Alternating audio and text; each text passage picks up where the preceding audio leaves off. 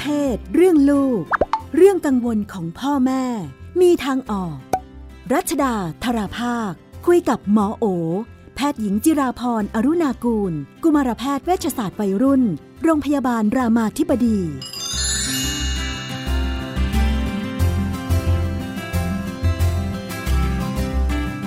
ในช่วงเรื่องเพศเรื่องลูกเราก็อยู่กับคุณหมอโอนะคะ คุณหมอสวัสดีค่ะ สวัสดีค่ะ ก็สารพันด้วย คำถามค่ะมาพบกับคุณผู้ฟังนะคะค่ะ เป็นคำถามจากคุณแม่ คุณแม่บอกว่ามีลูกหกขวบค่ะ เลี้ยงลูกคนเดียวหลังจากเลิกกับสามี ล่าสุดมีคนเข้ามาใหม่นะคะ ชีวิตดีขึ้นมากเลย บอกว่าคุณผู้ชายเขาก็สนุกกับงานสนุกกับการใช้ชีวิตท่องเที่ยวมีเพื่อนมีฝูง คุณแม่ก็เลย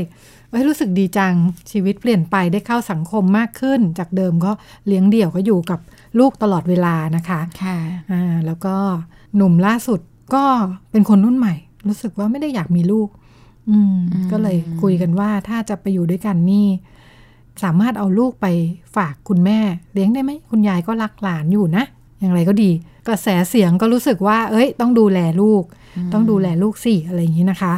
หาผู้ชายคนใหม่เถอะ เอาที่เขารับลูกได้จะดีไหมนะคะ อืมคุณแม่ก็เลย ลังเลสับสนบอกว่าด้านหนึ่งก็อยากเริ่มต้นชีวิตใหม่กับคนที่รู้สึกว่าใช่เนาะอืมอีกด้านหนึ่งก็เอ๊ะรู้สึกผิดในความเป็นแม่การดูแลลูก จัดการยังไงได้บ้าง มีทางออกที่สามไหมอืมอืมถ้าแม่ไปมีครอบครัวใหม่แบบนี้ ลูกต้องไปอยู่กับคุณยาย และคนรอบข้างก็มีทัศนคติแบบนี้ด้วยเนี่ยอืมทำยังไงได้บ้าง ก็ดูเหมือนอยู่บนทางแยกเนาะค่ะ ที่ทางหนึ่งก็เป็นความต้องการ อีกทางหนึ่งก็เป็นความถูกต้อง ทีนี้ประเด็นก็คือ จะเลือกอะไรเนี่ยต้องไม่ให้คนอื่นเลือก มันก็ต้องเป็นคนตัวเราก็ต้องเป็นคนเลือกแหละ เพียงแต่ว่าเราก็ต้องมามองสิ่งที่เราจะได้รับกับสิ่งที่เราต้องแลกในแต่ละทางเลือกนะคะคุณแม่ก็ต้องกลับมาถามใจตัวเองเนาะว่าจริงๆเราเราต้องการอะไรในชีวิตเราเนาะแล้วก็ความเป็นจริงอีกอย่างหนึ่งที่สำคัญมากก็คือ ผู้ชายเนี่ยเขาหาผู้หญิงใหม่ได้นะ แต่ว่าลูกเราเนี่ย ก็หาแม่ใหม่ไม่ได้แล้วอะเช่นเดียวคุณแม่ก็หาผู้ชายใหม่ได้เออผู้ชายแม่ก็ยังหาผู้ชายได้ ทีนี้เข้าใจเวลาเราพูดอย่างนี้ยเราพูดกันด้วยหลักการ แต่ความค่ะรู้สึกที่มันแบบอินเลิฟเจอคนที่ใช่เจออะไรคนที่ใช่อย่างเอเงี้ยออ่างั้นคุณแม่บอกว่าตอนนี้แหละมันเลยต้องเป็นช่วงที่เราอาจจะต้องใช้เขาเรียกว่าสมองส่วน EF ของพ่อแม่หรือสมองส่วนคิดวิเคราะห์มองเหตุมองผลเนี่ยเข้ามาทำงาน กับสมองส่วนอารมณ์ เพราะว่าถ้าเราตัดสินใจตามอารมณ์เนี่ยมันก็คงตรงไปตรงมาแหละแล้วก็คงวิ่งเข้าหาความชีวิตสุใหขม่ที่ว่าชีวิตใหม่ที่เราก็รู้สึกแฮปปี้ดี แต่ขณะเดียวกันเนี่ยหมอเชื่อว่ามันไม่ มันไม่ได้ไปด้วยความสุขจริง ๆ หรอก เพราะว่ายังเชื่อว่ามนุษย์แม่ก็น่าจะมีความผูกพัน แล้วก็รู้สึกรักแล้วก็รับผิดชอบกับลูกอยู่บ้าง แต่เราก็ต้องบอกอย่างนี้เนาะว่าพี่นุ่นว่า เราก็ต้องพูดตรงไปตรงมาว่ามันก็ไม่ใช่มนุษย์พ่อแม่ทุกคนพ่อแม่พ่อแม่บางคนไม่ได้รักลูก พ่อแม่บางคนก็เห็นแก่ตัว ก็ต้องบอกอย่างนั้น พ่อแม่บางคนก็รักตัวเองมากกว่า ด้วยความที่ลูกหลายคนก็เกิดมาด้วยข้อหรือเงื่อนไขที่แตกต่างนะคะ ทีนี้มันก็เลยอาจจะต้องกลับมาเขาเรียกว่าทำงานกับตัวเองเนาะว่า ทางเลือกแต่ละทางเลือกเนี่ย เราได้อะไรเราเสียอะไร เราเลือกไปกับแฟนเราก็คงได้ความสุขแหละ อืมได้ชีวิตที่เรารู้สึก แฮปปี้ดีแต่สิ่งที่เราต้องเสียคืออะไร สิ่งที่เราเสียเนี่ยแน่ๆเลยก็คือความสัมพันธ์ของเรากับลูก อนาคตที่ควรจะดีของลูก การได้อยู่กับพ่อแม่เนี่ยก็น่าจะดีกว่าวงเล็บกับพ่อแม่ที่ตั้งใจเลี้ยงนะ อันนี้ก็ลองลองลองกลับมาทบทวนตรงนี้ดูว่าเราเราแลกกับมันไหมนะคะ อีกทางหนึ่งก็เลือกการอยู่กับลูกเนาะสิ่งที่ได้ก็คือ ลูกก็ได้คนเลี้ยงที่ที่รักเขาแหละ ได้เติบโตมาแบบเป็นคนที่รู้สึกว่าเขาคือคนที่มีคุณค่า เขาคือคนที่มีความหมายกับคนอื่น เขาคือคนที่พ่อแม่เลือก แต่ว่าเราก็อาจจะต้องสูญเสียกับความสัมพันธ์ ทีนี้มันก็อาจจะมีจุดที่เป็นตรงกลาง เวลาที่เรารู้สึกว่ามันเป็นความรักเนี่ยจริง ๆ มันเป็นมันเป็นสิ่งที่เรียกว่าเราก็เป็นเรื่องของการแชร์ทุกสุขเนาะมันไม่ใช่เรื่องของการที่จะเทคฝ่ายเดียวเพราะฉะนั้นหมอรู้สึกว่าตรงนี้เป็นสิ่งที่เราควรจะคุยกับแฟนที่เราเชื่อว่าวงเล็บ เขารักเรา ถ้าเขารักเราเนี่ยเขาก็เขาก็ควรจะแบ่งปันความสุขความทุกข์ของเรา ไม่ใช่เทคแต่ความสุขของเราไป แล้วก็ให้เราแบกรับความทุกข์อยู่คนเดียวเพราะฉะนั้นลองคุยกับเขาว่ามันมีวิธีที่มันจะบาลานซ์ไหมเช่นนะคะอ่าเราก็เอาลูกอยู่กับเราแหละ แต่เราก็จะใช้เวลาส่วนหนึ่งอยู่กับเขาด้วยนะ ระหว่างนี้เราอาจจะมีพี่เลี้ยงมาช่วยแบ่งเบา หรือเราจะเอาขอคุณยายมาช่วยอยู่แบ่งเบา เราได้ใช้ชีวิตบางส่วนที่เราอยากใช้และขณะเดียวกันเราก็ยังไม่ได้ละทิ้งความเป็นแม่ของเราหมอคิดว่า เราอาจจะต้องเปิดทางเลือกที่จะพูดคุยในออปชันที่ที่ทำให้เรายังไม่ต้องทิ้งลูก เพราะว่านี่จะเป็นบาดแผลทางใจของเด็กคนหนึ่งที่ยิ่งใหญ่มากเหมือนกัน แล้วก็ มันจะเป็นบาดแผลทางใจของเราด้วยแหละ วันหนึ่งที่ข้างหน้าเราพบว่าทางเลือกที่เราเลือกมันอาจจะไม่ได้ดีอย่างที่เราคิดเนี่ย เรากลับมามองตรงนี้เราอาจจะรู้สึกผิดมาก เราอาจจะรู้สึกว่าเราแบบแทบจะให้อภัยตัวเองไม่ได้ วันหนึ่งที่ลูกเรามีปัญหา วันหนึ่งที่ลูกเรากลายมาเป็นภาระที่เราต้องแบกรับ จากการตัดสินใจวันนี้เนี่ย หลายครั้งมันอาจจะเป็นทางเลือกที่เรารู้สึกว่าเออมันมันมันมันก็เป็นบาดแผลที่ลาวลึกของเราเหมือนกัน แล้ววันนั้นเนี่ยให้เราเจอผู้ชายที่ทำให้เรามีความสุขจังเลยจริงยังไงเนี่ยเราก็สุขได้ไม่เต็มที่หรอกนะคะ ก็ลองลองกลับมาดูว่าเรามีทางเลือกอื่นไหมเรามีทางเลือกที่ ที่อาจจะมีตรงกลางหน่อยหรือค่อนไปแบบโอเคมันอาจจะไม่ได้กลางเป๊ะไหมแต่ว่าอย่างน้อยเราก็ไม่ละทิ้งหน้าที่ความเป็นแม่เนาะอาจจะเป็นทางเลือกที่ดีแต่ก็เหมือนเหมือนอย่างที่คุณหมอบอกว่า อาจจะต้องถามตัวเองเยอะๆคุยกับตัวเองเยอะๆเนาะจริง ๆ แล้วคนอื่นอาจจะตอบแทนไม่ได้จริง ๆ ว่าตัวเองน้ำหนักอยู่ทางไหนมากกว่ากัน จริง ๆ ต้องการอะไรค่ะ แล้วก็ ผื่อเผื่อตัวเองไว้ในอนาคตด้วย เกิดเจอปัญหาแบบนี้จะรู้สึกยังไงเนาะก็ไม่ต้องมองภาพชวนตั้งคำถามยาวๆไปในอนาคตอะแล้วบางอย่างพอเรา projection ภาพในอนาคตได้เราจะกลับมาตั้งคำถามกับปัจจุบันเนาะว่า เอ๊ข้างหน้าเราจะรอดไหมวะ ทุกวันนี้ความสุขความทุกข์ของเรายังยังดูแบบไม่เอาด้วยเลยอะจะเอาแต่ความสุขอย่างเดียว ให้เราแบบต้องแบกรับความรู้สึกผิดโดยที่ตัวเองก็ก็ได้รับความสบายไปมัน มันใช่คู่ที่จะร่วมทุกข์ร่วมสุขกันจริงๆไหมอะไรเงี้ยคือ ถ้าเราสามารถมองเห็นภาพอนาคต ยาวๆมันจะกลับมาตั้งคำถามกับกับปัจจุบันได้ดี แสดงว่าสำหรับเด็กเนี่ยการที่วันหนึ่งเคยอยู่กับแม่ แล้วมันเกิดการเปลี่ยนแปลงเนี่ยกระทบแน่ๆมันกระทบอยู่แล้ว นี่คือพื้นที่ฉันยืนด้วยความมั่นคงอยู่อยู่ดีๆ ก็แผ่นดินไหวสั่นคลอนอยู่ดีฉันก็ล่วงตุบลงไปที่ไหนก็ไม่รู้เนี่ย มันกระทบอยู่แล้ว มันคือมันคือความปลอดภัยของชีวิต มันคือพื้นที่ที่สร้างตัวตน ว่าฉันคือคนที่มีความหมายคือคนที่เป็นคนสำคัญเนี่ย มันถูกสั่นคลอนว่าไม่อะเธอไม่ใช่ แม้แต่คนที่ควรจะรักที่สุดก็ไม่รัก ก็ไม่ได้ต้องการเนี่ย มันสั่นคลอนเซลล์ของเด็กเป็นอย่างมาก เพราะฉะนั้น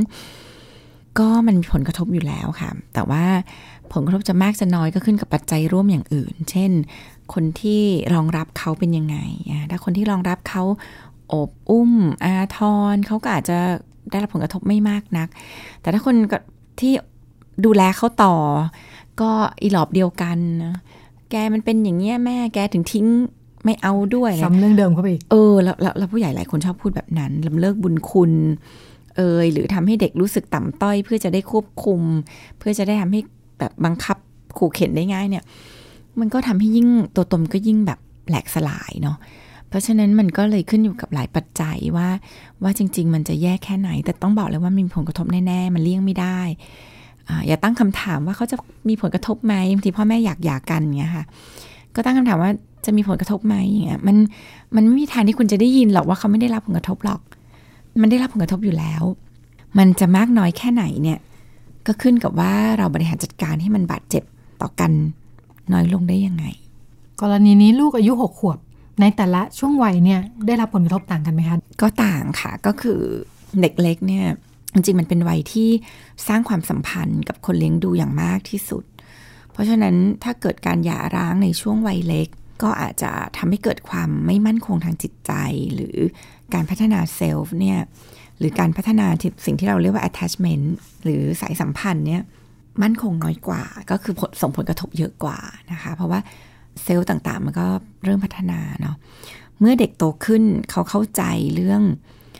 อความซับซ้อนของโลกมากขึ้น เด็กเข้าใจเรื่องเหตุผลที่ซ่อนอยู่มากขึ้นเนี่ย มันก็อาจจะกระทบกับตัวตนของเด็กน้อยลงแล้วเจอว่าบางทีเด็กเป็นวัยรุ่นแล้ว บางคนบอกพ่อแม่ด้วยซ้ำว่าแม่เลิกไปเหอะผมไม่เป็นไรหรอก คือบริบทมันเข้าใจความซับซ้อนมันเข้าใจว่า มันไม่ใช่มีแค่ขาวกับดำนะมันมีเทา เขาเข้าใจว่าตัวเขาอาจจะไม่ใช่ปัจจัย เด็กเล็กเนี่ยบางทีจะไม่เข้าใจแต่เข้าใจว่าตัวเองอาจจะเป็นปัจจัยที่ทำให้เกิดการหย่าร้างนี้หรือการหย่าร้างเกิดจากพ่อแม่ไม่รักกัน ไม่รักเขาแล้วนั้นเด็กจะคิดแบบเขาเรียกเป็น concrete thinking หรือคิดแบบตรงไปตรงมาไม่ซับซ้อนเพราะนั้นบางทีมันมันทำให้เข้าใจบริบทที่มีความซับซ้อนแบบนี้ยาก เพราะนั้นการเลิกในวัยเล็กที่เด็กรู้เรื่องเนี่ยก็ก็จะยากกว่า ถึงเลิกในช่วงเล็ก แล้วก็มาทำความเข้าใจทีหลังก็ไม่ไม่ไม่ work แล้วใช่ไหมคะการคิดแบบนั้นในช่วงอายุน้อยๆเนี่ย มันแสดงว่ามันมีผลเเราควรทำความเข้าใจกับเขาณวันนั้นเลย เราไม่ควรจะรอที่จะทำความเข้าใจกับเขาในวันที่เขาโตขึ้น คือ คือเด็กเขาก็รับรู้ค่ะ แต่เขาก็รับรู้อาจจะไม่ได้แบบร้อยเปอร์เซ็นแต่เขาก็รับรู้ในบริบทที่เราอยาก เราควรจะให้เขารู้หรือว่าควรจะบอกกับเขาเพราะฉะนั้น สิ่งที่เกิดขึ้นก็คือเขาก็จะรับรู้ในบริบทที่เขาเข้าใจได้ด้วยด้วยศักยภาพแค่นั้น เพียงแต่ว่าอย่างน้อยเขาจะรับรู้ว่า เออเขาเขาเขาได้รับรู้ความเป็นไปหลายครั้งเนี่ยพ่อแม่จะปิดบัง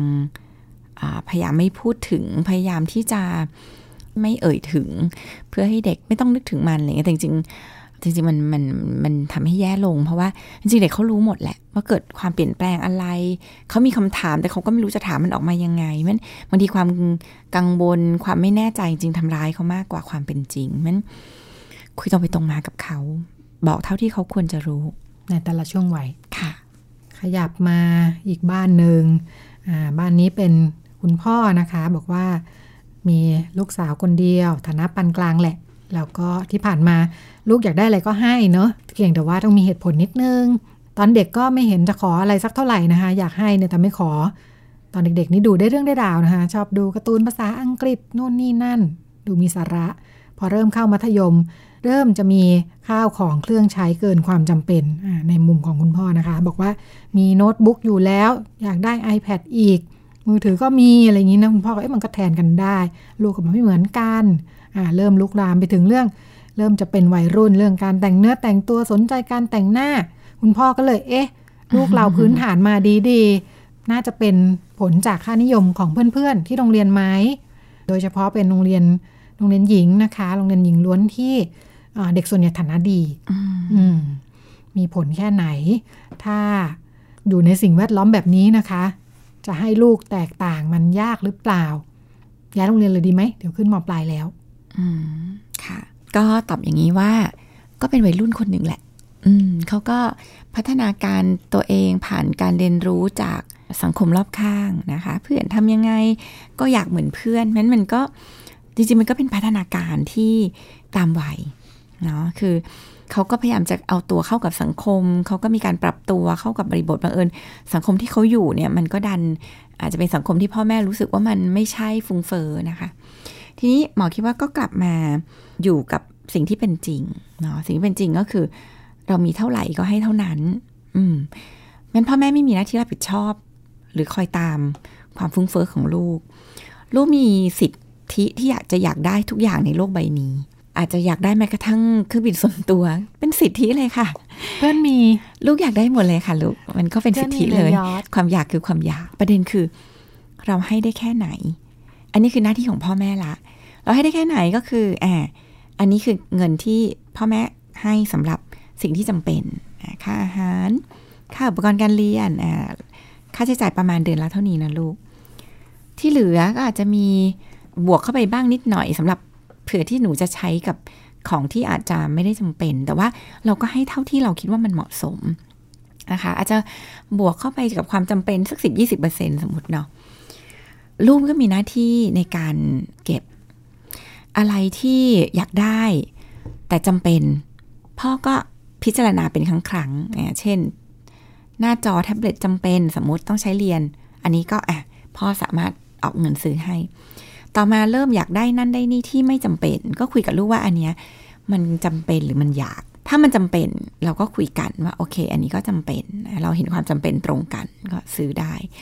อะไรที่ไม่ได้เห็นความจำเป็นว่าตรงกัน มันเป็นแค่ความอยากเฉยๆมันเป็นแค่การตามกระแส อยากฟุ้งเฟอ้อแบบเพื่อนอะไรก็ตาม อันนั้นก็เป็นหน้าที่ที่ลูกก็รับผิดชอบตัวเอง